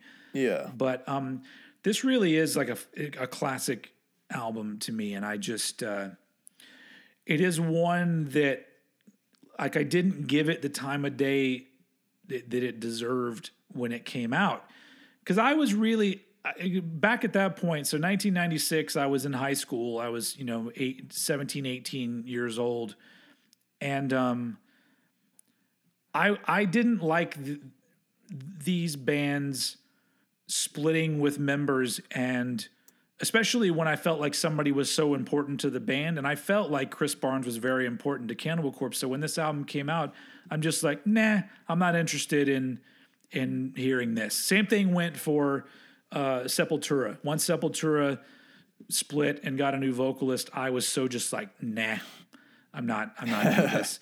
And honestly, with Sepultura, I'm I as much as much as I think that they're they are a good band. Um, I I have not liked anything as much that they've done. Uh, but um, Vile is an album that once I came back into digging into the discography they did with George, this was an album where I'm like, what the fuck was my problem? And so, um, so yeah, it's a killer album and um, easily, easily one of the best in my opinion. So it's why it's my number three. On to our number two and one, which we have now narrowed it down to both having the same two top albums. But the question is, will they be in the same order? So let's let's find out, folks. Let, let's find out. So my number two is Tomb of the Mutilated. All right, man. We are fucking locked on, dude. Let's just Nice. ride this thing home, baby. To- Tomb of the Mutilated, 1992. Awesome. So it goes without saying that when it comes to iconic songs, Hammer Smash Face is the Cannibal Corpse song. Like, Yeah. everyone knows. Um, it's also the song, like this album and that song in particular, for many, many years was my go to example when somebody said, Hey, what's death metal? I'd be like, Let me just let, let you hear this. So the fact Yeah. that that, that, that's, that's, that has, this album has that going for it already. That it's like Yeah. iconic to the point of being an example of a certain kind of music for me. Yeah, for sure. Like, I love the upfront grinding bass tone too. Like, you can really hear Alex Webster on this one. And this one does, Um, and this one, Hammer Smash Face does the thing where he pulls back for the skank beat. Yeah, and it's like it's it gets a little bit slower and I've like and then it gets faster once it gets into the to the to the blast beat. And for some Yeah. reason that adds a level of awesomeness to the song for me where you're just like oh you're back you're back here now. Oh now you're like it's, it's like the car all of a sudden shifts into another gear and you're like Yeah. you're, you're now you know breaking 100 miles an hour and then now, now, now we're just going to pull it back a little to 80 so it's you know it's just fun. It's a fun ride of a song. I wa- I wonder if when they wrote this one, they felt like they had not not not so much a single, but like, holy fuck, this we've struck gold with this one. Or do you I- think they I- were just I sh- I mean, I would assume that they probably didn't think that. They probably just thought it was a badass song. Yeah Because Dun, clearly, dun, how could you dun, not? How could you dun. not play that song and re- and think that it's badass? But I don't know. They may. I don't think they had any idea that any of their shit was gonna last. Like you know, they they don't seem like the kind of band that you're in it going. We're gonna make a living out of this, and we're gonna be doing it for thirty plus years. Like that doesn't Yeah. seem like a thing. and then like they, they follow that one up with I Cum Blood. Yeah. Like my my god, the heaviness when it slows down is unreal. Um addicted to vaginal skin. Hold on, hold on. Can I can I do it real quick? Can I do it? uh, I cut her. do it. I cut her from her neck down to her anus, and then I cut out her vagina and ate it.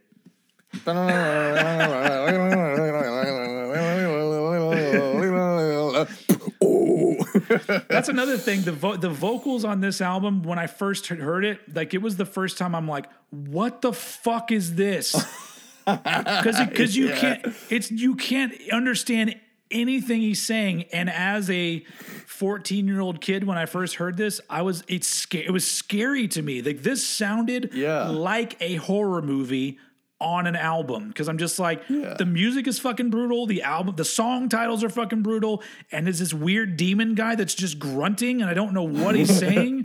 It's like it is. Yeah. It was the. It was a huge wake up call for me because I'm all like, how much more brutal could music get? Well, here you go. It's this.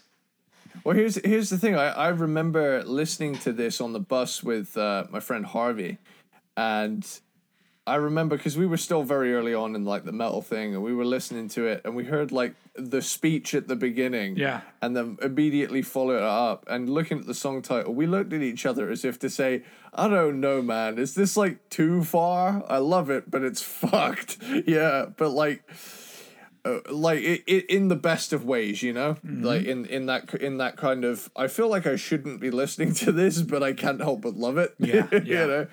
Um split wide open is a swift brutal assault on the listener. Uh he, this next one here is like i think this is the the king of uncomfortable song titles throughout the entire thing. It's just uh necro pedophile uh because That's that- one that like you you want to figure out what exactly it means, but then you once you dip a toe into it, you're like, ah, never mind. I don't really I don't really want to know. Is is the is the zombie uh, wanting to molest children, or is the person wanting to molest dead babies? Either way, I'm just like, eh, I'm just gonna let this one go. let's not dive into that one. We're- we're just we're just kind of like it- yeah, it it's kind of their nothing is off the cards mission statement though. Did- Like, when I- this I when this did- album came out, if you looked at some versions, they would leave album song titles off of the back of the album. Like you would do turn the CD over, and it would it would only have certain songs listed, and then the inside you had to open it up for the rest of them. Wow. Like the, the cryptic stench really lays into the groove and I love it. Entrails ripped from a virgin's cunt. Like that was definitely one of the covered up Yes, song titles. That is the um, ultimate Cannibal Corpse song title. It, it- does it get just the just the the fact. I mean, like you know, it, it's it's different over there in England, but over here the word cunt is very loaded. It is a loaded Yeah. word. You do not you don't call anybody a cunt. You don't refer to vaginas as cunts. You just it's just a word that's like it feels like one of the worst ones that you can say. So just the fact that it's just part of the song title, I still look at it and go, that is that is pushing the boundaries there. Yeah, for like for me in in Britain it's weird because we're not necessarily like Australia where it's a where it's a flat out term of endearment, but it is kind of like y- you can throw it around a little bit and get away with it in like kind of a fun joshing on your mates kind of thing. Like, Yeah, oh, you si- yeah. you silly cunt. You should you what are you doing? You fucking cunt. But like like on the flip side, over here, if you say you fucking cunt, like that also carries the same weight Oh shit. as as, as like I'm gonna kill you asshole. So it's kind of like it's all about the delivery. Does it have the same power when you call a woman that over there, or is there a particular word that you call a woman that and she it's that's the end of it? You might as well you pack your shit and leave. I think I think slag is a pretty bad one over there. if you Ooh, that's- if if you yeah That's not we don't use that we don't use that over here, but that's that's that's a good one. yeah. I've heard sket as well, but that's essentially just a chav version of slag. So you I guess the equivalent the equivalent of slag over here would be skank. I think uh, which Yeah. which which that's another word that's used in so many different ways that I'm just like, you know, Yeah. it, it doesn't it doesn't really have as much power because you know we talked about the skank beat. You talk skank beat, there's yeah. that- There's there's a certain type of dancing that you do to ska music that's called skanking. So so it's like it- it's not doesn't have that much power. Yeah, I I still think you know the c word definitely tops out on on the list of bad swears over here too. But it's it's funny how like language, specifically foul language, evolves from like place to place. You know. Yeah. It's A- like- a- it's like- anytime anytime I think about like British people cussing and being rude, I always my brain always goes to that uh, television interview with the Sex Pistols where Steve Yeah. Jones is all like, "You dirty fucker, what a fucking rotter." yeah. Uh, and and it sounds hilarious in every one of our accents too. like you can travel to the next town over and hear like five different accents in this country. It's mad. Like Yeah, I, wa- um, I watched. A, I was watching. A, I got a VHS copy of an Iron Maiden video called like uh, "Wasted 15 Years" or something like that. Fuck, I don't know. It's from Yeah. the 80s, and you can tell that it was not intended for American audiences because everyone's accents are so thick that sometimes I'm like, Yeah. what? What are they saying? and I'm like, they're speaking English, but and I'm somebody that like li- I, I grew up watching British television, so I'm if it's that thick to me, I'm like, God damn, this is like foreign language to some people. yeah. Have you ever seen um, Hot Fuzz? Yeah, yeah, Yeah, that that part where um, you know obviously Nicholas Angel, the um, Simon Pegg's character is from London. yeah. um, and everybody else is from like you know the West Country, and they're like, oh yes, yes, yes, oh, oh, boat," you know that sort of thing. And and then he asks the other guy, and, and he's like, I don't know, don't come English, boy, don't leave home boat," you know. I just I love how like there's so many different accents in this country considering the size of it because we can fit five Britons into Texas Yeah. but I like how many are there any like different accents in Texas? Because I know like there's certain types of southern accents. Yeah, yeah, you'll get some different kinds of things. Um, well, Texas also has a large Hispanic population, and so you got people with the with Yeah. with that kind of accent. You've got the real deep there's different parts of Texas where the drawl is a little bit different. It's, it's deeper in some places because it's like you have a lot of Yeah. people. Like a good example is like Matthew McConaughey. Like he has a very like. I'm from um, Yeah. I'm from you know West Texas or wherever he's from. I, I can't even do an impression of him. But I, I mean, I, do I sound like I have an accent at all? Like, would you know I was from Texas just by the way I talk? I th- I think now that you know I've I've I've known you for so long, I th- I think I just I I definitely hear it as kind of like definitely like the southern half of Yeah. but like not not to the point where it's like you know hillbillies, but yeah, You want to go? You want to go see a lady emasculating a donkey? Sorry, that's a that's a, that's a that's a um. What? oh God, my brain. Never mind. I'm not gonna fucking. my brain is in so many different places because my brain was stuck on when are Edgar Wright and Simon Pegg gonna do another movie together? Yeah, it is beyond fucking time for that. Um, yeah. But anyway, so um, yeah, this is another some more ado there. I, I love just while we're on the subject of accents, the fact that you know it's so funny hearing Chris Barnes sing and then hearing him speak. Oh like, yeah, he- like yeah. like he, he just seems like such a such a chill you know kind of guy and then all of a sudden yeah but um oh man Where were we on this? oh, we were on think- entrails ripped from a virgin's cunt. I'm just gonna say it because it feels good. yeah it's it's a it's an iconic Parental advisory. song Can you imagine if we had to censor these podcasts like these Cannibal Corpse ones? It would just be one long beat. I love I love hearing um, rap videos from the '90s when like Yeah. like oh I, I don't it probably didn't happen as much over there, but in America. Not only would they bleep out cuss words, they'd re- they'd bleep out references to marijuana, references to guns, um, references to like like negative things about women. So some songs you would be like, I have I gotta buy the, the album Yeah. just so I can find out what the hell he's saying because it's all and then went poop and it was a poop and I'm like, okay, well I think he's talking about marijuana right there. I don't really know. One of my favorites is when they would try and like uh, they would reverse it so that it would be like Oh. I won't do what you tell me. Yeah. I won't do what you tell me. I, I like Yeah. that better, honestly. That's a little more creative. Or um, the song "Party Up" by DMX. They just put Yeah. different sound effects. So sometimes it's a punch sound effect blo- blocking out a word. Sometimes it's a cash register or whatever. I'm just like, okay, that's that's being creative right there. Yeah. Or just DMX going, man. woo! Rest in peace, DMX. awesome. Oh yeah, he died too. He did. this year. Yeah. Oh shit, man. He was he Gone too wasn't he, he wasn't one of my favorites, but I did like some of his songs. The weird thing for me as well is that I was uh, at the time around him passing away. I was playing a lot of uh, GTA Liberty City stories, and that one is set in the late '90s, and there's a hip hop station in that, and there's a shitload of DMX on that There's one. got to be a lot of Puff Daddy on that too. I think there was some, yeah, Yeah. yeah. But um, yeah, as I was saying, Back to Cannibal Post-mor- Corpse. yeah, yeah.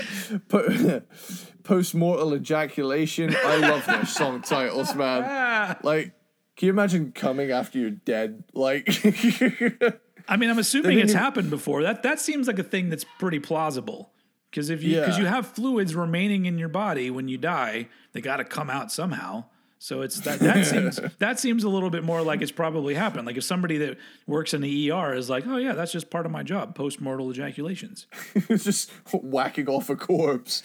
No, that you've taken it too far, sir. Yeah, that is a that is a different different kind of hospital drama right there. Just- so it's just some guy that's like his his fetish his whole life was being dead, and he finally nutted after he passed away.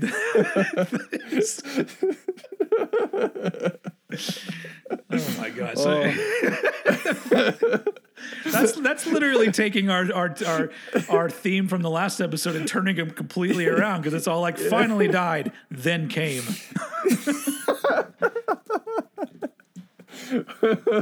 The one that the one that got me from last episode was experienced mild discomfort from a pebble in my shoe, then came. so now it's just going to be some sort of weird fetish. Yeah. It's, we're taking it into a new area over here. So it's not about dying, it's about truly living. Again, ladies and gentlemen, this is for the OnlyFans spin off of Pranked and Wanked. That's a paid subscription. Or it could be be wanked and ranked, where we watch people wank off, and then we say, "How did how did he do?" I give him an eight point five. His his, dis, his his dismount was pretty good, but the middle part of it was a little bit lacking. Gotta say, a valiant effort from, you know, Tyler, but his load was just not there, man. You know, you know what? He, he, he- it was a strong showing, but let's see what the Russians have to offer.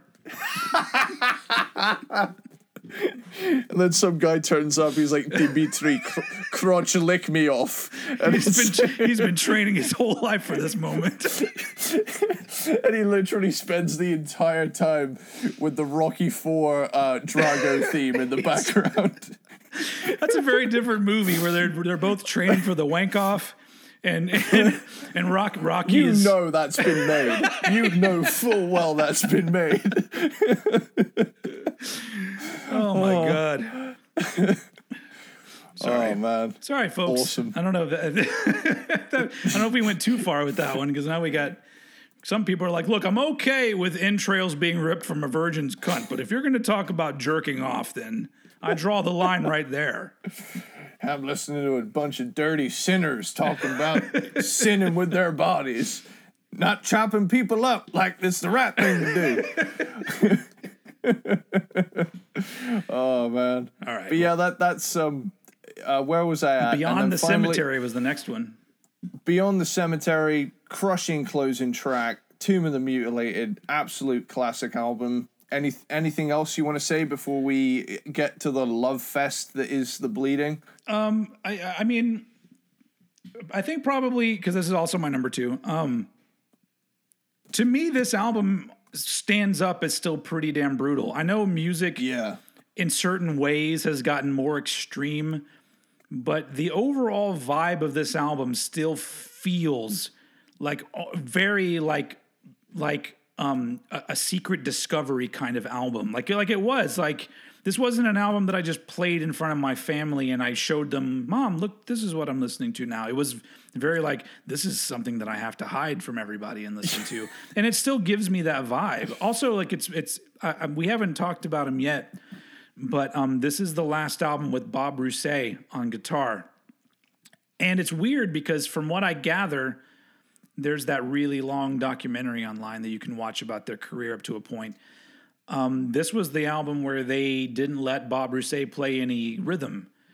Um, they decided to just um, let um, Jack Owen do all of the rhythms, kind of like the way James Hetfield does it, to give it a more Yeah. tight sound. But um, he apparently was not really excited just about the whole band thing, being in a band, going on tour. Like, I think as it as it was unfolding for Cannibal Corpse, he wasn't really that excited about it, and I think it started to show in his performances and his his contributions, and so they they ended up parting ways. But the really interesting thing is that he didn't he didn't join any other bands, and it's been Yeah. many years since I did this. But if you Google him, he's like an insurance salesman or a real real realtor. How can, why can't I say that word? He's a guy that sells homes. he's like a he do- he has like a regular old job, and he's a dude that wears golf shirts and has short hair, and he just moved on with his life. He was just like, yeah, I, I got to do this rock and roll thing for a few years, and then uh, I'm moving on. And it's like, I, I, I wish because he seems like a dude that doesn't want to do interviews because I haven't seen one with him, but I'd be fascinated just to hear like, how do you feel about everything now? Like, how do you feel about what you did? Are you proud of it? Do you, is it something that you talk about a lot? Is it something that you miss? Is it something that you look back on and go, well, that was I shouldn't have done that. I shouldn't have left, or because it's because at this point I've never seen an interview with him post Tomb of the Mutilated. Like it's well, I guess I've never really seen an interview with him at all, but. Um, he was obviously a very important part of the band. Like he was in there from the beginning, and and then uh, after this he was gone and it's just so it's so odd to me because even somebody you know like me where I was in a lot of bands, and none of those bands were successful. I'm what you call a failed musician, but I still want to play, and music is still a big part of my life. Yeah. I can't fathom having that life where you're just like, oh, I'm, I'm in this band and I'm doing these things, and now I'm literally just going to walk away from all of it. Like it's that's Yeah. just fascinating to me. Um, but anyway, Tomb of the Mutilated, amazing album. At the time I first heard this album, in like I think I heard this one in ninety. It was either ninety two or ninety three when I first heard this. Um, I just remember um, discussing with my friends about how this album made Slayer look cute. Yeah. like it was like, oh, ni- nice one, Slayer. Slayer, you're so you're so naughty, Slayer. and then uh, and then this came out. But anyway, yeah, I, I've said all I think I need to say about it. It's an absolute classic, and our joint number two, which leads us to our joint number one, Cannibal Corpse album. Hell yeah. Take it away, sir. Okay, so number one, the bleeding. Uh, I'm just gonna say, I'm I'm gonna say right out of the gate, you are 100 percent right that this is probably the catchiest death metal album. Yeah. because it is like they're oh, like looking at it now, like staring through the eyes of the dead. Right out of the gate, they finally nailed the ratio of what should be up in the mix. And there's a serious groove present on this opener, Yeah, and yeah. at the time of writing this, I've put, I really hope the groove element persists. And it does. So had you had you really heard this album prior to doing this this podcast? I'd heard stripped, raped, and strangled. That was it. Oh man, because this to me this is like a greatest hits album. The way that it Yeah, plays yeah. out, because I have notes here, and my notes at one point just start listing all of the song titles in a row. Because I'm just like, it has all these songs on it. Like it's just, Yeah. it's a fucking masterpiece. But can continue. Yeah, uh, fucked with a knife. It, that blast riff in the middle of that song is gnarly. Yeah. And it's also, like we said last time, one of the best fucking song titles ever. It fucked you know, knife, just yeah. it- Yeah. yeah, like that's the most death metal thing I think I've ever heard. Um, Stripped, raped, and strangled again is a classic, and I first heard it about eleven years ago, watching these uh, Cookie Monster death metal memes that were a thing for a while, where you where people were editing Cookie Monster from Sesame Street Oh yeah, and and there's one in particular where they took strip raped, and strangled, and they edited it so well that every growl is in like perfect sync with his mouth. So they think they know who I am. All they know is I love cookies. love cookies.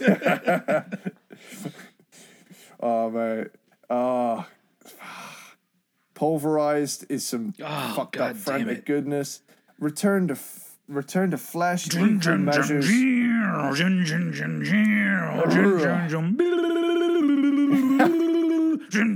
God, that is got every single song. Had this is Yeah. I put this album up with like And Justice for All for being like one of the most air guitared played albums for me. Like Yeah. it's just fucking good all the way through.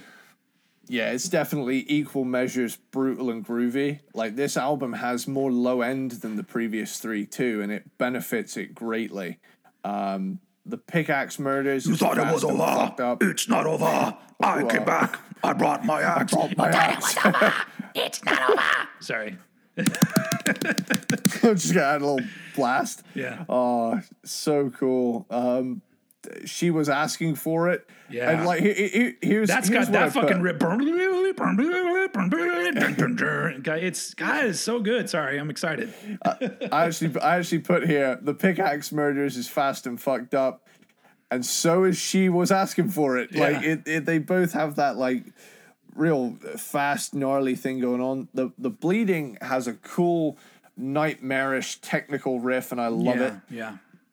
Force fed broken glass, more extreme brutality. And you and you even get some choking sound effects from Chris Barnes in that too later on in the song. Yeah. like, but it's that the thing that does it for me is that spooky clean guitar at the end. Oh, yeah. as well. Yeah. that really adds to it because like that's the first time we've heard that, and um, an experiment in homicide is a brutal closer. But my god, Yeah. this album is something else. Like everything else they made has has moments where I think, oh hell yeah, and then some moments where I think, well duh. But this one has like consistently how do they keep following up badass with more badass Yeah. every time? You know? Um and that that's that's the basis of the the bleeding for me. Yeah, like, it- this damn. is this is the peak of of Cannibal Corpse to me. But I, I love this band so much because yeah, this may be the peak, but the but the you know the the the decline from there, it's not steep at all. Like it's just goes down Yeah. a tiny bit, and then you know you have your your ups and downs. But Yeah. it's it's this is like I said, it th- to me this is a perfect album. I would not change anything. I even feel like this is Chris Barnes' best vocals in anything he did. Um, and every song is a classic. It's not only my favorite Cannibal Corpse album; it is one of my favorite albums. Period. It's in my top Yeah. ten best albums ever made.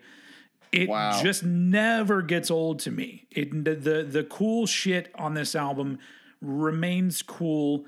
How, 20, 35, however many years later, it's it's been a while. Ninety four. Um, I don't know math as I've as everyone's determined, but um, I just remember that um so in 94 like you know it was it was still around the time that it was hard to get an album when it came out unless I really prepared for it cuz I didn't have a job and I had to like earn some money and then go buy it. But I had a really good friend whose parents were fucking amazing and they would just drive him to Best Buy all the time and he would just buy whatever metal albums he could get his hands on. And then he would dub copies for all of us and we and we were also a bunch of people that listened to a lot of different kinds of stuff too. We were listening to to d- death metal, but also alternative rock and other stuff too. And I remember he gave me a tape with the bleeding on one side and live through this by hole on the other side. wow. And I love both of those albums, but it took me forever to turn the tape over to the Hole album because I kept rewinding it and being like, what the fuck have they done? Like, they've made, like, I, I'm pretty sure at the time I thought this was the best metal album I had ever heard because I just could not get over how good it was. And Yeah. I feel the same way today. Like, it's all killer and no filler. And, um, yeah, it's it's I guess for for fans that that get into them later, you may not be into it as much because you're not into the Chris Barnes thing as much, or maybe you're into them being a little more technical with their stuff. But this has got some techie type shit on it yeah. um, before you before it was really referred to that way. Um, but man, this is just it's it's just a fucking amazing album, and I we were so I I I, I think it was this year. I'm trying to remember the same year in 1994. Um, we were all really into this album and into this band, and we went to the movie theater to see a movie, and that movie was Ace Ventura: Pet Detective no and, way. and we we were going to see this movie because especially for me i was a fan of the show in living color so i already liked jim carrey because he was on that show yeah. and you're, we're sitting there and we don't even expect it and all of a sudden cannibal corpse is in the fucking mood have you seen ace ventura okay so you know what i'm oh, talking oh, about Oh yeah, yeah, yeah. so once once you because because literally the first thing you hear is the beginning of Hammer Smash Face. You go dun dun dun dun, and we all look at each other and then start headbanging and like nobody else in the fucking theater is headbanging. Just a row of us Yeah. scruffy looking kids. We're all fucking go losing our shit.